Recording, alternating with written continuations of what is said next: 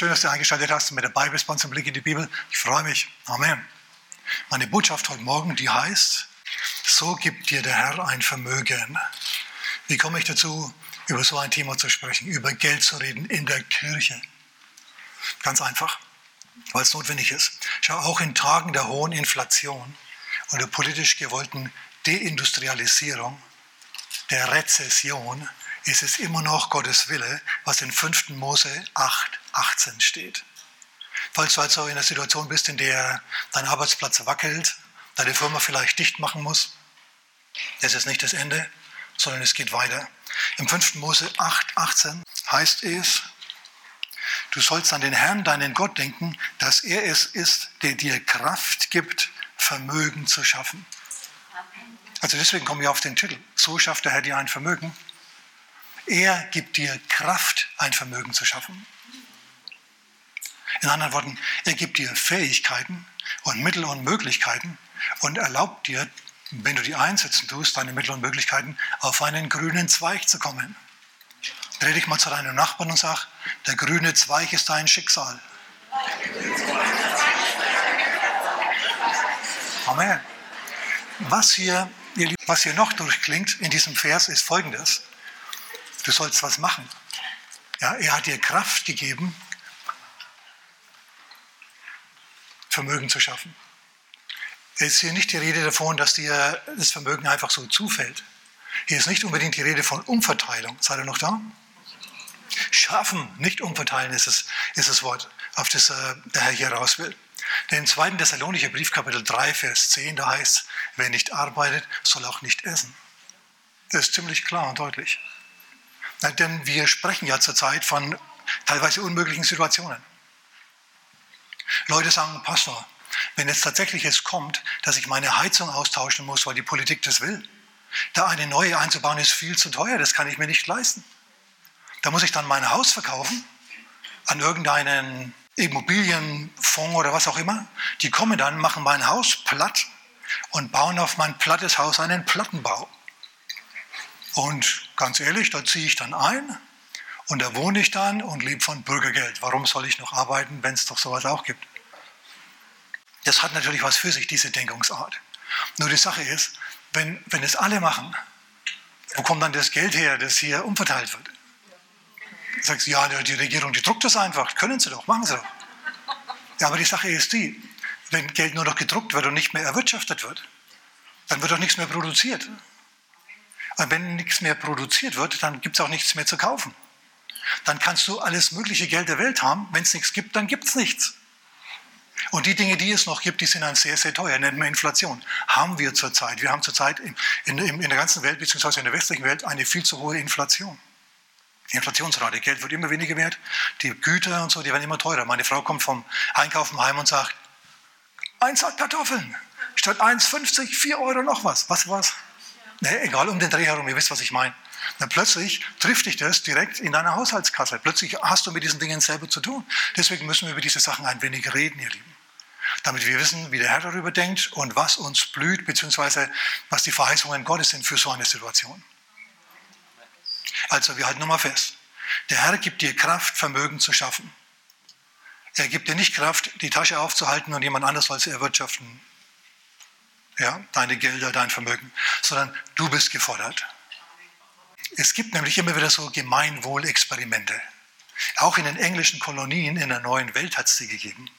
Und zwar 1607 in Jamestown in Virginia und 1620 in der christlichen Kolonie Plymouth in Massachusetts. Das waren Christen, das waren Puritaner, strikte, strenge, sittenstrenge Christen waren das. Da haben sie Folgendes beschlossen. Nachdem wir uns alle gut verstehen und wir alle Christen sind und wir uns alle lieben, machen wir es so. Wir haben ein gemeinsames Lagerhaus, ein gemeinsames Vorratshaus. Grundbesitz gibt es nicht, wir bestellen alle die Felder gemeinsam. Und dann tun wir alles ins gemeinsame Lagerhaus und jeder darf nehmen, was er braucht. Und jeder tut rein, was er kann. Klingt prima, klingt gut, ne? das ist spitze. Nur die Sache ist die, Diejenigen, die morgens zu spät kamen, dafür aber früher gegangen sind, haben genauso viel bekommen wie diejenigen, die früher gekommen sind und später gegangen sind. Das war ein Problem. Die einen haben mehr gearbeitet als die anderen. Und als sie gemerkt haben, dass sich Arbeit nicht auszahlt, haben sie alle nicht mehr gearbeitet. Wenig gearbeitet, sehr, sehr nachlässig. Was dann passiert ist, ist folgendes. Es ist nicht der Wohlstand ausgebrochen, sondern nach zwei Jahren war die Hälfte der Kolonie verhungert. Und die restliche Kolonie, der Rest, hat Ratten gegessen. Dann ist was passiert.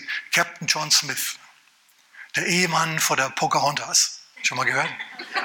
Ja, oder Pocahontas, wie meine Tochter die genannt hat früher, als sie noch klein war.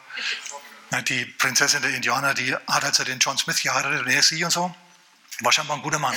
Dieser John Smith, der kam, hat geschaut, was da los ist und er hat das Regiment übernommen. Der hat gesagt, ab jetzt gilt 2. Thessalonicher, Kapitel 3, Vers 10. Wer nicht arbeitet, soll nicht essen.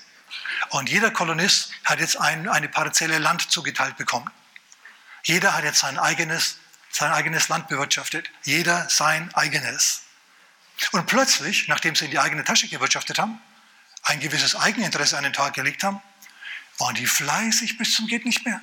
Plötzlich kam keiner mehr zu spät und es ging auch keiner mehr früh, weil sie haben in die eigene Tasche gearbeitet. Schau, Jesus sagt, wir sollen unseren Nächsten lieben wie uns selbst. Äh, in anderen Worten, der Herr erlaubt durchaus eine gewisse Eigenliebe und ein gewisses Eigeninteresse. Du sollst aber deinen Nächsten nicht übervorteilen, sondern dem auch lieben. In anderen Worten, dem genau dieselben Vorteile auch zugestehen, die du selber hast. Amen.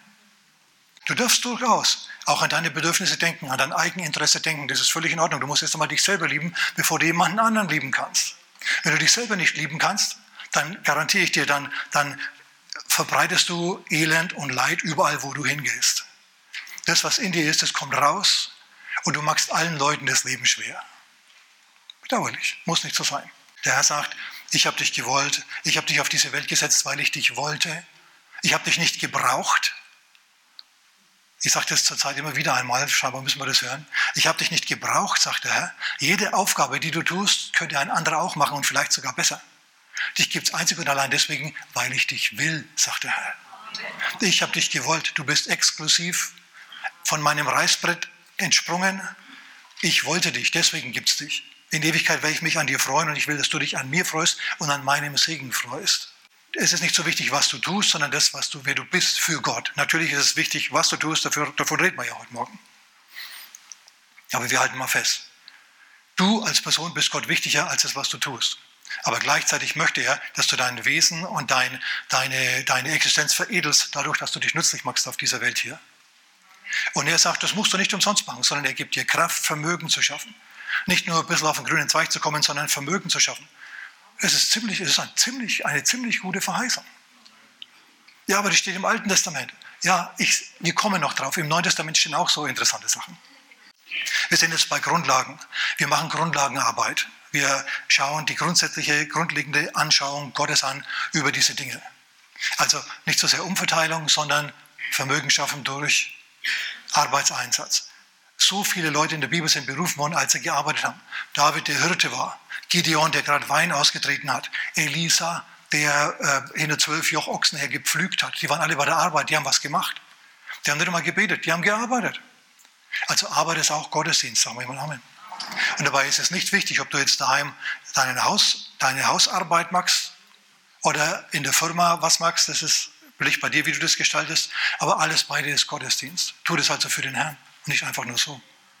Halbherzig. Amen. Was ist passiert? Ich habe schon gesagt, die halbe Kolonie ist verhungert. Und dann haben sie jede ihre eigene Firma bekommen, jeder ihr eigenes kleines landwirtschaftliches Gut. Und dann ist was Interessantes passiert. Plötzlich haben die zugenommen an Wohlstand. So sehr, dass sie innerhalb kürzester Zeit richtig wohlhabend geworden sind. Der Herr hat sie tatsächlich so gesegnet, dass sie zum Schluss innerhalb von wenigen Jahren ein gewisses Vermögen gehabt haben. Das hat sie so begeistert, dass sie daraufhin den Feiertag Thanksgiving angeleiert haben. Kennt ihr vielleicht? Danksagung. Thanksgiving, ein Danksagungsgottesdienst. Da haben sie dann die Indianer, die Siedler und die Indianer haben zusammen gefeiert, haben Truthahn gegessen und haben Kürbis gemampft und so weiter und haben sich an Gott gefreut, preis dem Herrn, weil er sie gesegnet hat. Dann, wenn du auf den Wegen von Gottes Wort wandelst, wird es was mit dir. Und wenn nicht, dann ist ein Scheitern vorprogrammiert. So wenn ich als jetzt ein wenig extrapoliere und in unsere Zukunft schaue, wenn sich da nicht was ändert, dann werden wir auf breiter Front, meine Damen und Herren, verarmen. Es sei denn, es sei denn, wir nehmen solche Verheißungen, wie ich sie gerade gelesen habe, ernst. Der Herr gibt dir Kraft, Vermögen zu schaffen. Das gilt in allen Zeiten. Das gilt auch für dich, ist natürlich relativ. Wenn du in, einer, in einem armen Land bist, dann ist dein Wohlstand relativer, als wenn du in einem reichen Land bist, völlig klar. Aber grundsätzlich soll es dir gut gehen und du sollst keinen Mangel haben. Und wie das zugeht und wie das gehen kann, wollen wir uns noch ein wenig anschauen. Amen. Also wichtige Grundlagensachen, die wir haben. Lass mich ganz kurz noch was sagen über das goldene Zeitalter unter Salomo. Salomo war der weiseste Mann seiner Zeit, war ein weiser Soziologe und Politologe. Und im ersten Könige Kapitel 5, Vers 5, da steht das Rezept für sein goldenes Zeitalter. Wie ging es dazu? Ganz Israel und Juda haben in Sicherheit gewohnt, in Sicherheit. Sicherheit vor äußeren Feinden durch ein starkes Militär, Sicherheit vor inneren Feinden durch eine starke Justiz und eine gute Polizei.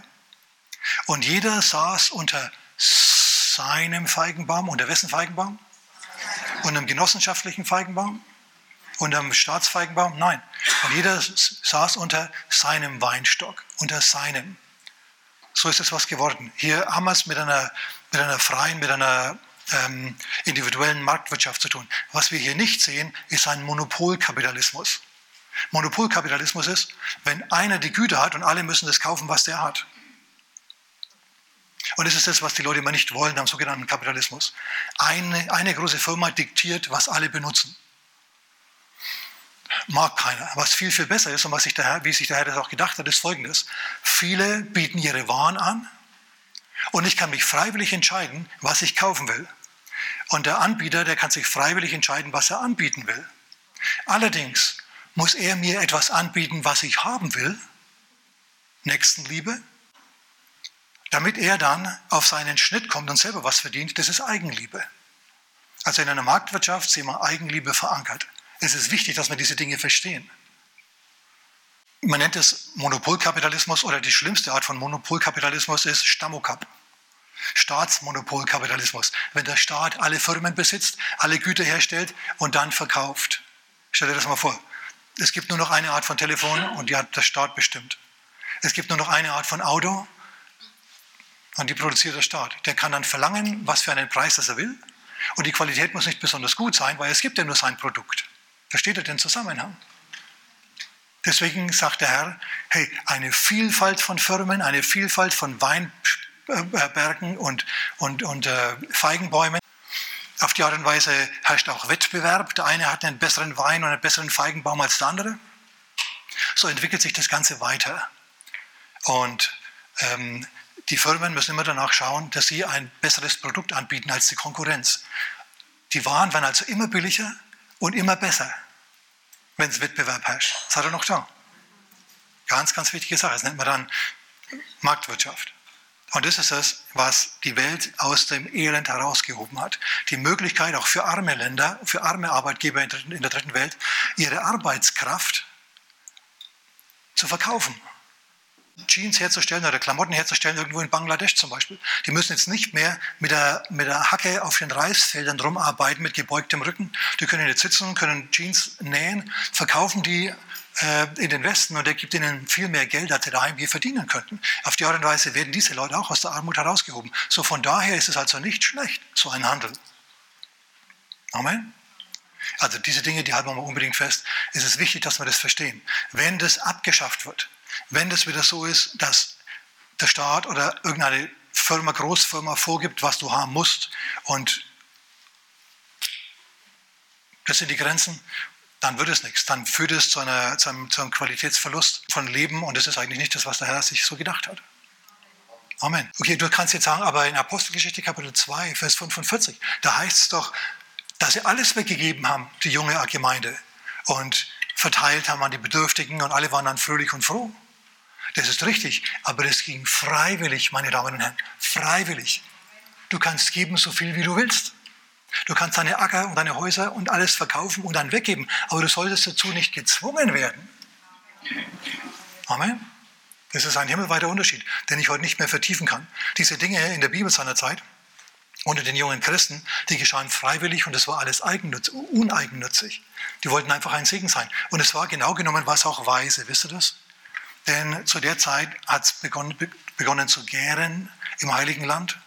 Ein Bürgerkrieg ist ausgebrochen. Und zum Schluss haben alle in Israel alles verloren. Und zum Schluss kamen die Römer und haben das ganze Land platt gemacht und 70 nach Christus auch die Stadt Jerusalem. Und da war es dann egal, wie groß deine Bankeinlagen waren. Ja, die ganzen Sparbücher, die du hattest, die haben alle die Römer eingesammelt. Das ganze Gold, das du in deinem Schließfach hattest, das haben alles die behalten. So von daher war es gar nicht so schlecht, dass sie das vom, von der Erde in den Himmel verteilt haben. Als mal eine Hungersnot kam, da haben die Heidenchristen Geld gesammelt für die Judenchristen in Israel die besonders gelitten haben unter dem Krieg, unter der schwierigen Zeit. Und so haben die einen Christen die anderen Christen unterstützt. Das ist prima, machen wir auch. Wir unterstützen auch Christen in anderen Ländern. Wir haben mitfinanziert an Gemeindegebäuden, nicht alles. Damals hat man das Geld so nicht. Aber wir haben trotzdem einen Haufen Geld hergenommen, zigtausende, und haben sie nach Indien zum Beispiel gegeben, damit die dort ein Gemeindehaus bauen können. Auf die Art und Weise haben wir gesät. Und wer weiß, was der Herr noch alles Gutes für uns tut in Bezug auf Gemeindegebäude und diese Dinge. Amen. Halleluja. Der Herr segnet dich, wenn du was tust. In den Sprüchen steht irgendwo, siehst du einen Mann, der gewandt ist in seinem Geschäft? Er wird vor Könige hintreten, er wird nicht vor Niedrige hintreten. In anderen Worten, wenn du gut bist in dem, was du tust, wenn du dich damit arrangiert hast, dass dein, dass dein Leben Arbeit ist, wie Paulus sagt, Leben ist Arbeit, Sterben ist Gewinn. Ich hoffe, bei dir ist es nicht genauso schlimm. Okay wenn du, das mal, wenn du dich mit dem Gedanken arrangiert hast, dass du dich betätigen musst hier mit etwas Nützlichem und Sinnvollem, dann ist es gut. Der Herr wird dich segnen mit diesen Dingen. Amen. Du wirst dann vor Könige hintreten, nicht vor Niedrige. Das bedeutet, du wirst befördert werden. Wenn sie alle entlassen, dann werden sie sich dreimal überlegen, ob sie dich auch entlassen. Ganz einfach, weil du halt Leistung bringst, verstehst du? Weil du jemand bist, der das hat. Weil du im Segen, im Segen Gottes unterwegs bist. Die merken das. Wenn du dir das anziehst, ganz entspannt sagst, Herr, ich danke dir, dass ich in meinem Schaffen gesegnet bin, dass du mir Vermögen schaffst, Herr, ich preise dich dafür, danke. Dann ziehst du dir das an, dann beginnt der Geist des Glaubens in dir zu wirken und das, das setzt sich dann fort, das macht sich dann breit, die Leute merken dir das an und die wollen dann, dass so jemand bei ihnen ist und für sie arbeitet. Der alte Laban, der hat zu, zu, zu, zu Jakob gesagt, ja, ich weiß, dass der Herr mich gesegnet hat wegen dir, weil du an ihn glaubst, an den Herrn. Deswegen hat er mich gesegnet. Ich gebe es zu, ich weiß es. Ja, der Chef soll auch wissen, dass, du, dass er gesegnet ist wegen dir. Das ist das, was der Herr möchte für dich. Amen. Also, halt mal fest. Das ziehst du dir an, sagst, Herr, das ist meins. Und dann kann es sein, dass du dass es dir so ähnlich geht wie den Hoflieferanten seiner Zeit. Hast du vielleicht schon mal gesehen auf irgendeiner, auf irgendeiner Senfpackung, da steht drin, so und so, königlich bayerischer Hoflieferant. Hast du das schon mal gelesen? Ne? Gibt's, ne? Ja, da ist genau das passiert, wovon ich gerade rede heute. Jemand war gut in dem, was er gemacht hat. Was weiß ich, Senf herstellen oder so. Und er hat ihn da drin gesegnet. Okay, gut. In Sprüche 13, Vers 11, da heißt, schnell erworbener Besitz wird schnell weniger. Wer aber händeweise sammelt, jeden Monat etwas übrig lässt, nicht alles ausgibt, der wird seinen Besitz mehren. Viele spielen Lotto zum Beispiel und erwarten dann, dass der Herr sie so segnet. Also lasst das mal auf der Zunge zergehen. Hier heißt es tatsächlich, schnell erworbener Besitz wird schnell wieder weniger. Wenn du 10 Millionen im Lotto gewinnst, dann kann es sein, dass diese 10 Millionen in 10 Monaten wieder weg sind. Einfach weil du nicht weißt, wie man mit diesem Geld umgeht, weil du damit überfordert bist. Du sagst, nein, das kann der Herr bei mir ruhig ausprobieren. Ja, natürlich. Wenn er es nicht macht, dann kann es sein, dass er sich sagt, äh, wir halten uns hier in, an Sprüche Kapitel 13, Vers 11. Schnell erworbener Besitz wird schnell weniger, wer händeweise sammelt. Schau, der schätzt dann auch, was er hat. Er hat sich das erarbeitet, er hat sich da angestrengt. Er wird sich zweimal überlegen, ob er wirklich den neuesten Unsinn dann jetzt auch kaufen muss aber, oder ob er nicht sagt, naja, ich warte noch mal ein bisschen. Hm. Wenn dir nicht alles zufällt, hast du ein anderes Verhältnis zu Geld, als wenn du immer alles geschenkt bekommst. Ne? So ist es, hast du auch schon gemerkt, gell? Amen. Okay, aber jetzt ganz, ganz wichtiger Punkt, mit dem möchte ich jetzt den Rest meiner Zeit hier verbringen, ist folgendes. Gott möchte, dass wir ihn ehren. In 5. Mose Kapitel 8, Vers 10, Vers 11 und so weiter, da sagt er nämlich noch was. Er sagt, ich lese dir es vor, du, du wirst essen und satt werden und du sollst den Herrn, deinen Gott, für das gute Land preisen, das er dir gibt. Hüte dich, dass du den Herrn, deinen Gott, nicht vergisst, indem du seine Gebote und Rechtsbestimmungen und seine Ordnungen, die ich dir heute gebe, nicht hältst. In anderen Worten, du sollst Gott ehren mit deinem Besitz. Okay, die Frage ist jetzt, wie mache ich das? Und das Wort Gottes gibt uns auch hier die Antwort.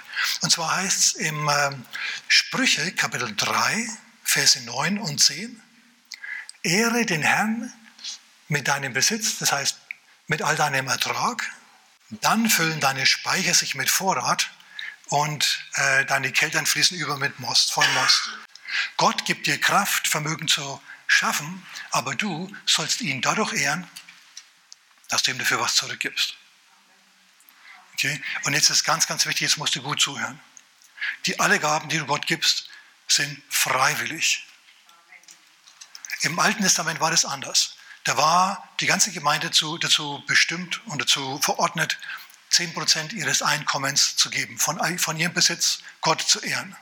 Von allem, von ihrem ganzen Ertrag, von allem, was reinkam, 10% zu nehmen und Gott zu geben. Da hatten die keine Wahl. Die Priester, die Leviten kamen und haben das einfach kassiert. Eine gute Marke, wenn du dich fragst, was soll ich machen, wie soll ich dem Herrn geben, wie viel soll ich dem Herrn geben, 10% waren das, was im Alten Testament gang und gäbe war. Im Neuen Testament übrigens auch. Aber, und jetzt muss ich ein paar Sachen klarstellen. Und dazu gehen wir jetzt mal zu Malachi Kapitel 3. Ich stelle jetzt zwei Schriftstellen gegenüber und sage dann was dazu. Also Malachi Kapitel 3 und ich lese mal Vers 8 und 9 und 10. Darf ein Mensch Gott berauben? sagt der letzte Prophet im Alten Testament. Ja, ihr beraubt mich. Ihr aber sagt, worin haben wir dich beraubt? Im Zehnten und im Opfer? Also die haben ihre 10% nicht gegeben, die haben sie behalten. Haben das Gesetz übertreten und jetzt pass auf, Vers 9. Mit dem Fluch seid ihr verflucht. In anderen Worten, ihr kommt auf keinen grünen Zweig. Es wird nichts mit euch. Mit dem Fluch seid ihr verflucht. Mich aber beraubt ihr weiterhin, die ganze Nation. Bringt den ganzen Zehnten in das Vorratshaus, damit Nahrung in meinem Haus ist. Das Vorratshaus ist die Gemeinde Gottes, beziehungsweise ist der Ort, an dem du geistlich ernährt wirst, an dem du das Wort Gottes empfängst, das dich nährt. Manche gehen in tote Kirchen und Gemeinden, hören Online-Kirche, geben aber ihr Opfer in ihre toten Gemeinden und nichts in das eigentliche Vorratshaus, wo sie genährt werden. Sagst, Pastor, du willst ja nur mein Geld. Pass mal auf. Pass mal auf. Erstens, ganz, ganz wichtig, ich setze mein Gehalt nicht selber fest. Okay? Was ich verdiene, bestimmen andere.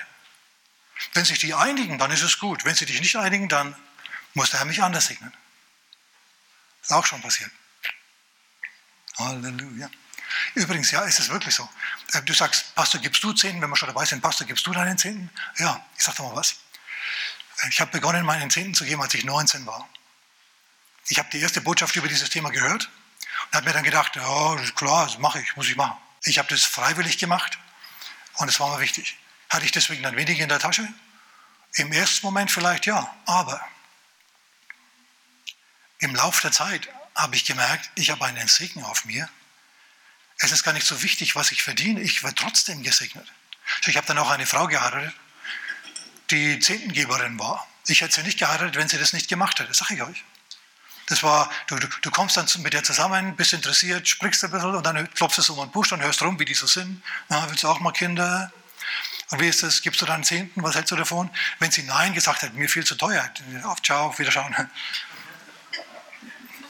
Ja, du, das ist dann, verstehst du, ich weiß, dass ich Prediger, zum Prediger berufen bin. Und dann kann ich keine Frau haben, die nicht mit mir hier am selben Stück zieht. Die in eine andere Richtung zieht diesbezüglich. Also da musst du dir diese Sachen schon überlegen.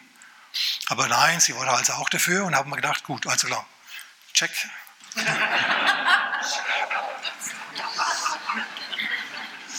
Hat gepasst. Und dann sind interessante Sachen passiert.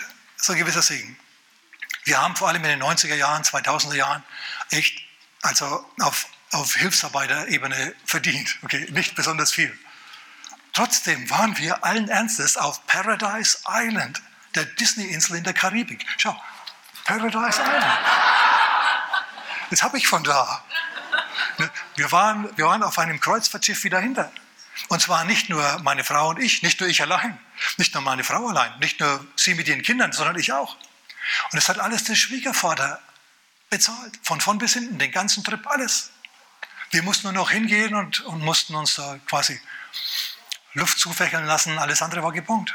Hätte ich mir nie leisten können, never ever, aber es ist trotzdem passiert. Wie gibt es das? Ich bin mir ziemlich sicher, wenn wir, wenn wir keine Zehntengeber gewesen wären, wären solche Dinge nicht passiert. Das ist jetzt nur eine Sache. Ja, du hast einen reichen Schwiegervater gehabt, der ist schon seit, seit vielen Jahren tot. Also beim Herrn, zum Glück, preis dem Herrn. Nö, das war anders, der war nicht reich. Das waren keine reichen Leute. Was der gemacht hat, war folgendes. Der ist ins Rentenalter gekommen, hat sich gelangweilt, ist wieder auf die Arbeit. Einzig und allein zu dem Zweck, Geld zu verdienen, dass er dann die ganze Familie, was waren das, 16, 20 Mann, nicht nur uns, sondern die ganze Familie auf solche Cruise-Schiffe, Kreuzfahrtschiffe und so weiter verfrachten. Ja, der hat also Geld verdient, nur damit er es weggeben kann.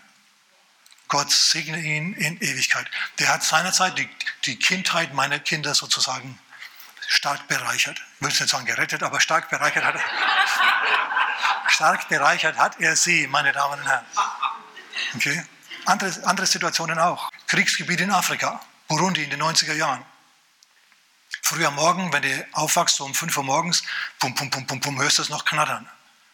Du sollst predigen. Gut, das magst du. Dann bist du fertig mit all dieser Arbeit, fährst zum Flughafen, setzt dich ins Flugzeug und dann schmeißen sie dich wieder raus. Und sagen, du fliegst nicht mit, die ganze, das ganze Flugzeug, die, alle werden rausgeworfen, es kommen jetzt Politiker, die setzen sich rein, die müssen jetzt nach Nairobi fliegen. Und du sitzt da, hast keinen gültigen Flugschein mehr. Was jetzt? Tatsächlich hat die Schwester meiner Frau seinerzeit Geld gesammelt für einen Flugschein. Und wir hatten dann das Geld übrig, mein Begleiter und ich, ein ehemaliger Polizist und ich dass wir uns einen Flugschein kaufen konnten. Wir sind so in der Stadt in so ein Loch in die Wand gegangen, so eine Bude, so eine seltsame, haben dort einen Flugschein bekommen und haben dort einen, ein Ticket für einen Embargobrecher bekommen. Weil damals lag ja ein Embargo auf Burundi, da durfte keiner fliegen, außer was die UN erlaubt hat. Es stand zwar ein Ursprungsort und ein Landeort drinnen, die nicht gestimmt haben, aber die haben trotzdem dieses Ticket dann akzeptiert seinerzeit und wir sind tatsächlich dann nach Kenia und von Kenia nach London und dann wieder zurück. Solche Dinge wären, bin ich mir sicher, nicht passiert, wenn wir, wenn wir da nicht freudige Geber gewesen, freudige Geber gewesen wären. Aber ich greife mal vor, ich bin hier beim Predigen und dabei will ich doch lehren. Vielleicht noch, wisst ihr ja auch eigentlich schon, ich fliege mal in meiner Unbedarftheit nach Detroit und von da nach Kanada, mache einen Abstecher rüber über die Grenze, lassen mich die Amerikaner nicht mehr rein. Ich habe 50 Dollar und meinen Flugschein in der Tasche von Detroit zurück nach Tulsa, wo ich gewohnt habe.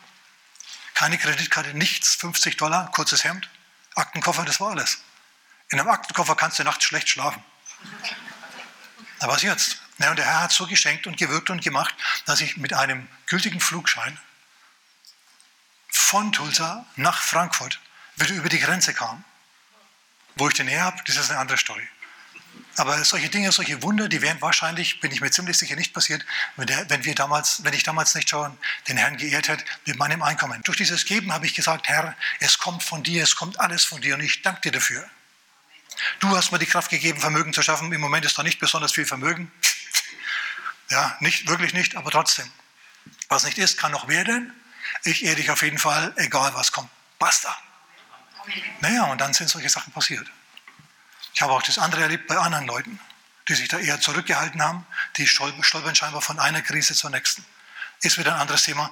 Ich will jetzt wieder zurückkommen zu Malachi. Malachi Kapitel 3. Worin beraubte mich? Im Zehnten und im Hebopfer. Vers 9. Mit dem Fluch seid ihr verflucht, mich aber beraubt ihr weiterhin, die ganze Nation. Bringt den ganzen Zehnten in das Vorratshaus, damit Nahrung in meinem Haus ist. Also, wenn du keinen Zehnten gibst, dann bist du verflucht mit dem Fluch. Und jetzt lesen wir Galater Kapitel 3, Vers 13. Christus hat uns losgekauft von dem Fluch des Gesetzes. Wenn du dann den Sünden nicht gibst, bist du verflucht. Christus hat dich losgekauft vom Fluch des Gesetzes. Hörst du da was?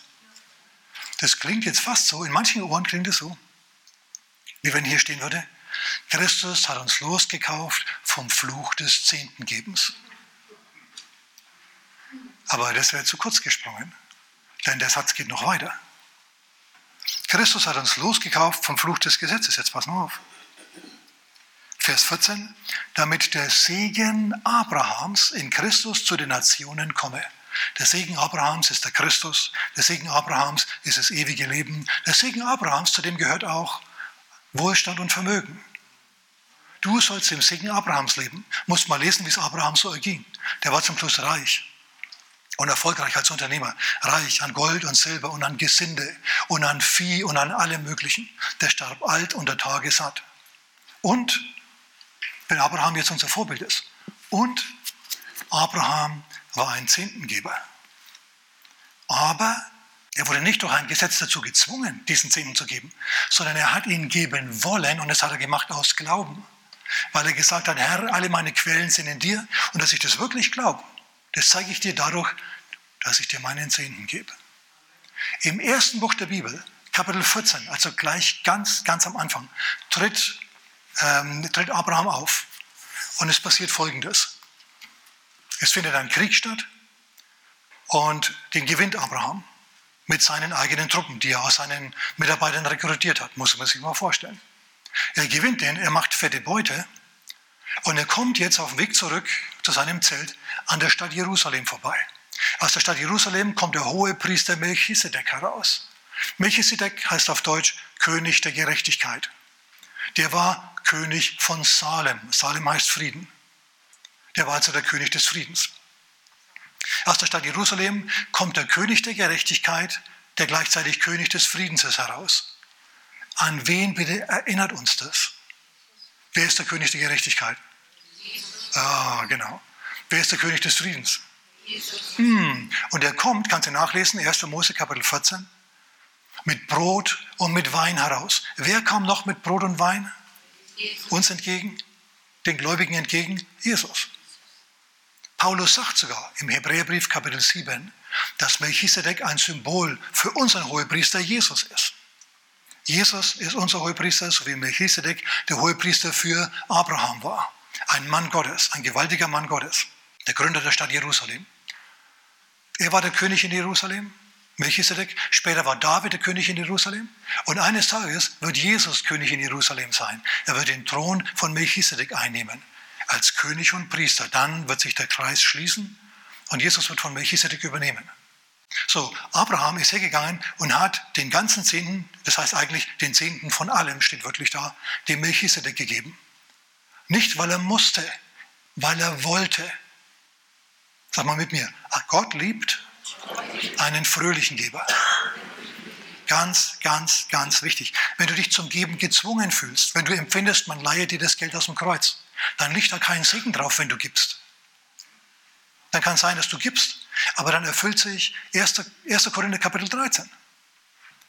Gleich in den ersten Versen heißt, wenn ich keine Liebe habe, wenn ich in, in Zungen der Menschen und der Engel rede, wenn ich mich misshandeln lasse, wenn ich all mein Hab und Gut weggebe, aber keine Liebe habe. In anderen Worten, wenn ich das nicht gern tue, sondern wenn ich dazu gezwungen mich fühle, wenn ich mich dazu überredet fühle, wenn ich empfinde, man verdreht mir hier den Arm, man schwatzt mir das ab hier, dann liegt da kein Segen drauf, dann bringt dir das nichts.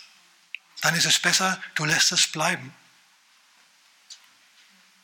Du musst nichts geben. Dir soll nur bewusst sein, dass dein Segen von Gott kommt und deswegen sollst du gern und freiwillig geben, solange du das nicht magst. Hey, gib lieber nichts oder nur so viel, wie dein Glauben hergibt. Übrigens, wenn du mehr Segen haben möchtest, dann empfehle ich dir das Wort von Jesus, Lukas Kapitel 6, Vers 38. Gebt und es wird euch gegeben werden. Ein gedrücktes, gerütteltes und überlaufendes Maß wird man in euren Schoß geben. Mit dem Maß, mit dem ihr messt, wird euch gemessen werden, sagt Jesus im Neuen Testament. So, wenn also jemand seine 10% gibt, dann wird er ihn entsprechend segnen. Wenn er mehr gibt, dann wird er ihn entsprechend mehr geben. Und ich habe festgestellt, es ist wirklich so, wenn ich mehr gebe, wir geben mehr als 10 Prozent, meine Frau und ich, okay? Wir geben nicht nur unseren Zehnten, sondern außerdem Opfer und es freiwillig, weil wir das wollen. Ich würde mich bestraft fühlen, wenn ich das nicht mehr dürfte. Nicht, weil wir so reich sind, sondern weil wir das wollen. Und ich stelle fest, es greift ein größerer Segen. Plötzlich passieren Dinge mit einer größeren Leichtigkeit, auch im materiellen Bereich. Es ist einfach so. Ich kann das nur so sagen, wie ich das erlebe. Das ist ein Zeugnis. Aber die Sache liegt bei dir. Wir müssen jetzt, wo wir das gehört haben, unbedingt noch in 2. Korinther gehen, Kapitel 9. In 2. Korinther, Kapitel 8 und Kapitel 9 geht es um ein Opfer. Paulus nimmt zwei Kapitel her, lange Kapitel, um über ein Opfer zu sprechen. Ein soziales Opfer für die notleidende Gemeinde in Israel seiner Zeit.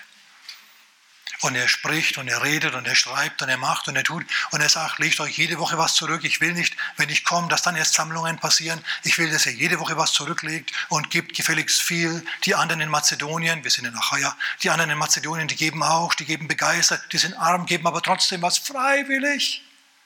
Wir waren ganz überrascht. Wir sind von dieser Gebefreudigkeit direkt hin davon geflutet worden. Und jetzt sind wir begeistert. Und wir möchten, dass ihr euch genauso benehmt dass ihr freiwillig dabei seid, gern dabei seid. Und dann kommt ihr eben zu dieser Definition von Wohlstand, die gottgemäß ist. Und dazu lesen wir jetzt 2. Korinther, Kapitel 9, ab Vers 6. Dies aber sage ich, wer sparsam sät, wird auch sparsam ernten.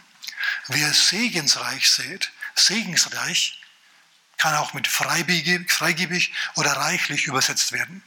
Wenn du eine Elbefelder Übersetzung hast, dann ist hier bei dem Wort segensreich eine 49, eine Fußnote, gehst du runter, da steht O Punkt für oder, freigebig oder reichlich.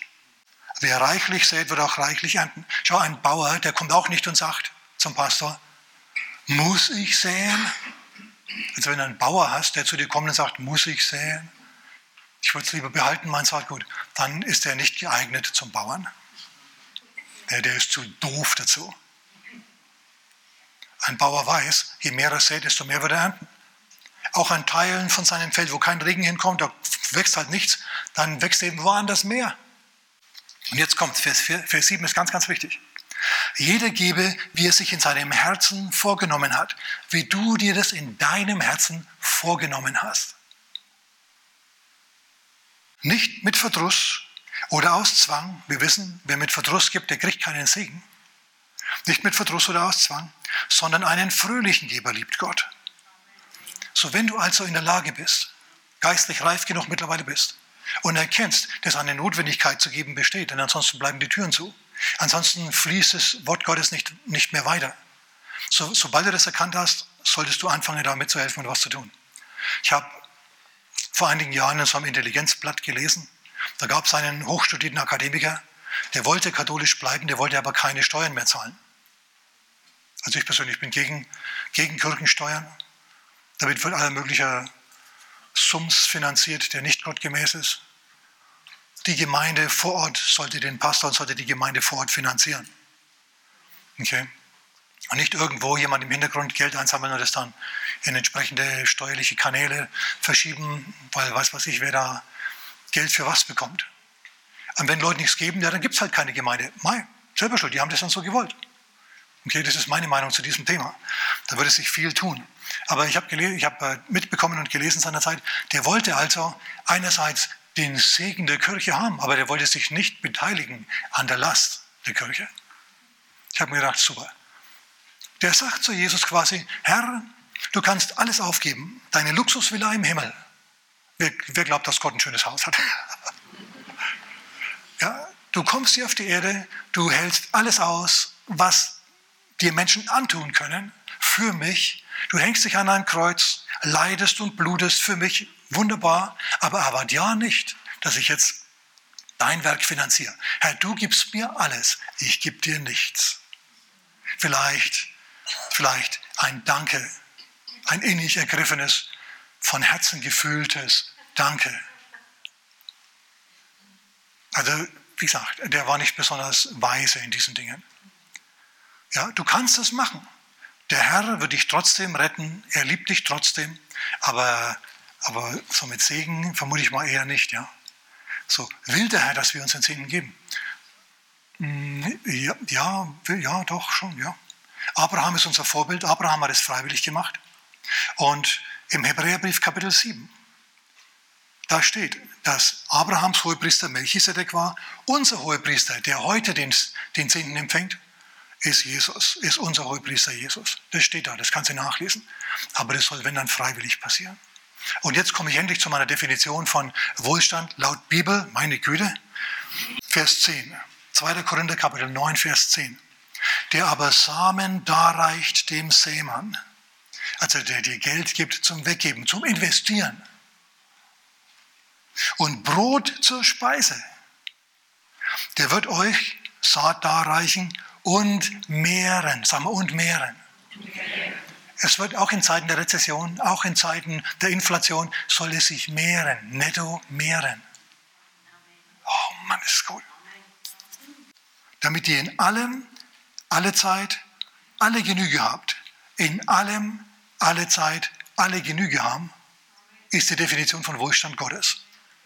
Also Gott lässt dich, auf dich überströmen jede Gnade, damit ihr in allem, alle Zeit, alle Genüge habt und überströmt zu jedem guten Werk. Das heißt, dass du weggeben kannst, dass dein Konto quasi zu klein ist und du weggeben musst. Überströmen ist das volle Glas, in das immer noch weiter hineingegossen wird und gegossen wird und es läuft über. Es muss jetzt was passieren mit diesem Geld, weil es zu viel ist. Es muss irgendwie segensreich investiert werden. Das ist ein gutes Problem. Das ist der Wille Gottes für dich. Dreh mal zu deinem Nachbarn und sag, auch für dich. Viele denken, traditionell geprägt oft, oh Gott will, dass wir arm sind und wahrscheinlich auch noch krank, dass wir nichts haben. Auf die Art und Weise sind wir dann fromm. Wenn du nichts hast, bist du auch kein Segen. Du hast da nichts zu geben. Ist dir das bewusst? Du sollst nicht als Bettelmönch durch die Gegend laufen und von anderen empfangen. Du sollst anderen geben. Du sollst der Kopf sein, nicht der Schwanz, sagt das Wort Gottes. Ihr werdet in allem, sag mal in allem, reich gemacht, sag mal reich gemacht, aber manche fassen es gar nicht, dass es in der Bibel steht. Du sollst in allem reich gemacht werden. Zu aller Freigebigkeit, dass du eben was zu geben hast. Die durch uns dann Danksagung Gott gegenüber bewirkt. Wenn du das dann weitergibst, dann bedanken sich die Empfänger. Das ist wunderbar. Aber wir halten nochmal fest, das soll freiwillig passieren. Einen fröhlichen Geber liebt Gott. Einen fröhlichen Geber liebt Gott. Sollen wir unseren Segen geben? Ja, aber freiwillig. Schau, es ist ungefähr so. Es ist ungefähr so. Wenn ein Mann eine Frau äh, heiratet, dann geht er mit bestimmten Erwartungen in die Ehe. Welcher Mann weiß, von was ich rede? Auch seid nicht so schüchtern hier. Der will, dass sich da was tut, verstehst du? Deswegen heiratet er die ja weil es ihm gefällt und überhaupt und so weiter. Also wir sprechen von sexueller Aktivität. Jetzt gibt es nirgendwo ein Gesetz, wo steht, du musst, ja, so wie Luther das seinerzeit formuliert hat. In der Woche Zwier schaden weder ihm noch ihr. Hat er gedichtet. Aber das ist nirgendwo einzufordern. Okay? Ein Mann geht mit dieser Erwartung, eine Frau wahrscheinlich auch, okay, hoffe ich, geht mit dieser Erwartung in die Ehe und sagt, also gut, wir halten uns an Luther, aber das soll freiwillig sein, schau. Wenn das nicht freiwillig ist, dann ist es nichts. Wenn sie da mitmacht, aber verdrossen ist, dann ist es nicht dasselbe, wie wenn sie da gern mitmacht. Och, seid nicht so fromm. Stimmt's oder stimmt's? Ich hatte es. So nicken, ja. Ist so, natürlich ist es so. Gilt natürlich auch umgekehrt. Wenn eine Frau zu ihm sagt, na, bist du interessiert? Und jetzt sieht sie dann, dann ist es für sie auch nicht dasselbe. So ähnlich ist es mit Geben bei Gott auch. Es ist freiwillig, ja, aber irgendwo wird es erwartet. Aber du gibst dem Herrn nicht, ohne dass er dich zurücksegnet. Ja, aber die Bibel sagt doch, Reichtum ist, ist, ist alle Übel Anfang. Nee, die Liebe zum Geld ist ein Wurzel allen Übels. Wie beweist du Gott, dass du das Geld nicht liebst? Indem du nicht alles behältst, sondern ihm seinen Sinn gibst. Nur ein Vorschlag zur Güte, nur ein Vorschlag zur Güte. Du musst das alles nicht machen, okay? Du musst dich da nicht beteiligen, aber du solltest. Amen. Und zum Abschluss gehen wir jetzt noch zu Markus Kapitel 10. In den Versen 28 bis 30, da passiert Folgendes. Na, lass mir ein bisschen ausgreifen, ganz kurz noch. In dem ganzen Kapitel geht es, in dieser ganzen Sache, geht es um den reichen Jüngling, der zu Jesus kam. Und der gesagt hat, was muss ich tun, um ewiges Leben zu bekommen? Jesus sagt zu ihm, gib alles weg. Und er ist entsetzt über dieses Wort und er geht weg. Jesus sagt zu ihm, gib alles weg und folge mir nach. Er hätte ihn zum Apostel gemacht. Aber so sehr wollte er dann das ewige Leben doch wieder nicht, dass er sich von seinem Besitz getrennt hat. Wir hatten es hier mit folgendem Phänomen zu tun. Gott, der Herr selber, spricht ins Herz dieses Mannes und sagt zu ihm, du das Problem, dass du nicht weiterkommst, obwohl du die Gebote hältst, ist, dass du das Geld liebst. Mach was Nützliches mit deinem Geld, gib mal mehr weg davon. Ein subjektives Sprechen Gottes in sein Herz hinein. Gib's weg. Es sagt Gott nicht zu allen. Aber zum einen oder anderen sagt er vielleicht, du solltest da was machen. Wenn du dann das nicht tust, wenn du dich wieder und wieder diesem inneren Sprechen Gottes verweigerst, dann landest du im Ungehorsam und dann, wenn du bewusst im Ungehorsam landest, dann kann es sein, dass ein Fluch anfängt, dich zu besuchen. Aber nicht, weil es von vornherein so festgemacht war. Du bist erlöst vom Fluch. Der Christus hat dich erlöst. Gleichzeitig will er aber was von dir. Und wenn du Gott gehorchst, dann ist gut. Und wenn du ihm nicht gehorchst, dann ist es dein Schaden. Seid ihr noch da? Und der Mann, der ist also weggegangen. Und Jesus sagt, wie schwer, wenn diejenigen, die reich sind, ins Reich Gottes kommen. Alle seine Jünger sind entsetzt, denn von denen ist keiner arm. Und die wollen ja auch in seinem Windschatten reich werden. Sie erwarten, dass er König wird und sie dann wichtige Positionen haben bei ihm. Und das führt dann zu einem Reden. Das, auf das kann ich jetzt nicht alles eingehen. Es endet auf jeden Fall mit Folgendem. Petrus spricht auf und sagt, Herr, wir haben alles weggegeben und sind dir nachgefolgt. Und jetzt sagt Jesus was, und das möchte ich euch zitieren, vorlesen aus dem Wort Gottes. Markus Kapitel 10, Vers 28. Petrus begann und sprach, siehe, wir haben alles verlassen und sind dir nachgefolgt. Jesus sprach, wahrlich, ich sage euch, da ist niemand, sag mal niemand, kein einziger, der Haus oder Brüder oder Schwestern oder Mütter oder Vater oder Kinder oder Äcker verlassen hat, in anderen Worten, der alle diese Dinge weggegeben hat, um meinetwillen und um des Evangeliums willen, der nicht hundertfach empfängt, jetzt in dieser Zeit. Was sagt Jesus hier?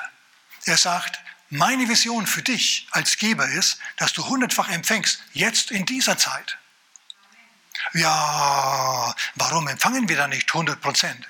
Ich meine, wenn du ein Hunderter weggibst, oder sagen wir ein Tausender, warum empfängst du dann nicht 100.000 zurück, so schnell wie es geht?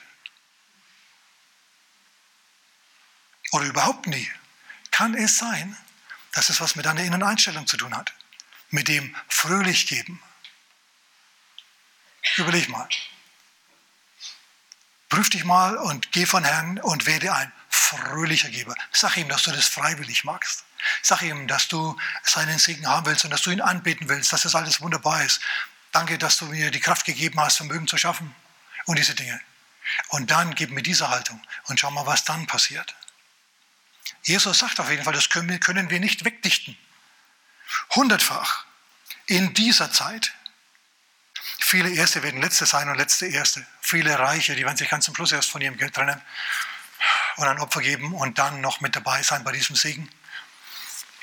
Andere, die weniger haben, für die ist es weniger schwer. Die fangen dann gleich an, wenn sie noch jung sind, zu geben und entsprechend leben sie dann auch im Segen. Der Herr möchte allen Ernstes dich hundertfach segnen. Finde ich bemerkenswert, finde ich bemerkenswert. Schau, diese Dinge müssen allerdings im Glauben ergriffen werden. Die müssen bejaht werden. Und deswegen möchte ich dich einladen, diese Dinge zu bejahen. Mal über das nachzudenken, was du heute gehört hast. Geben ja, zehnten Jahr, unter der Maßgabe der Freiwilligkeit. Ich kann mich noch erinnern, ich habe schon mal erzählt, war ein berühmter amerikanischer Heilungsevangelist, dramatischer Heilungsevangelist, der, der Erfolg hatte bei den Kranken, der hat Leute aus dem Rollstuhl rausgezogen während der Predigt und so oder nach der Predigt beim Gebet. Wunderbar. Da habe ich das erste Mal als 19-, 20-Jähriger gesehen, wie der Herr Zeichen und Wunder tut. Der hat allerdings am ersten Abend, als noch keine Wunder passiert sind, als er erst evangelisiert hat und die Leute zu Jesus eingeladen hat, hat er eine halbe Stunde hergenommen und hat ein Opfer eingesammelt. Also in Amerika ist es durchaus üblich. Da sammelt man dann auch Haufen Opfer ein, kommen die Leute nach vorne, werfen das Geld auf die Bühne setzen sich wieder, sind begeistert. Kamera fährt drüber auf den wachsenden Haufen des Geldes. Leute sind so begeistert, dass sie nochmal kommen und noch mehr geben. Andere Kultur. Okay, bei uns ist das vollkommen anders. Okay, für mich war das auch völlig neu, dass der also die Leute ermutigt hat zu geben. Und entsprechend saß ich dann also drin.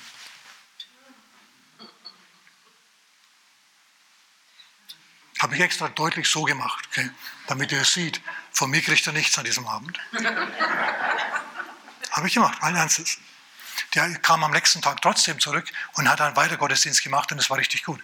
Später, als ich in Amerika gewohnt habe, habe ich ihn im Fernsehen gesehen und wunderbarer Dienst eigentlich, sehr, sehr unterstützenswert.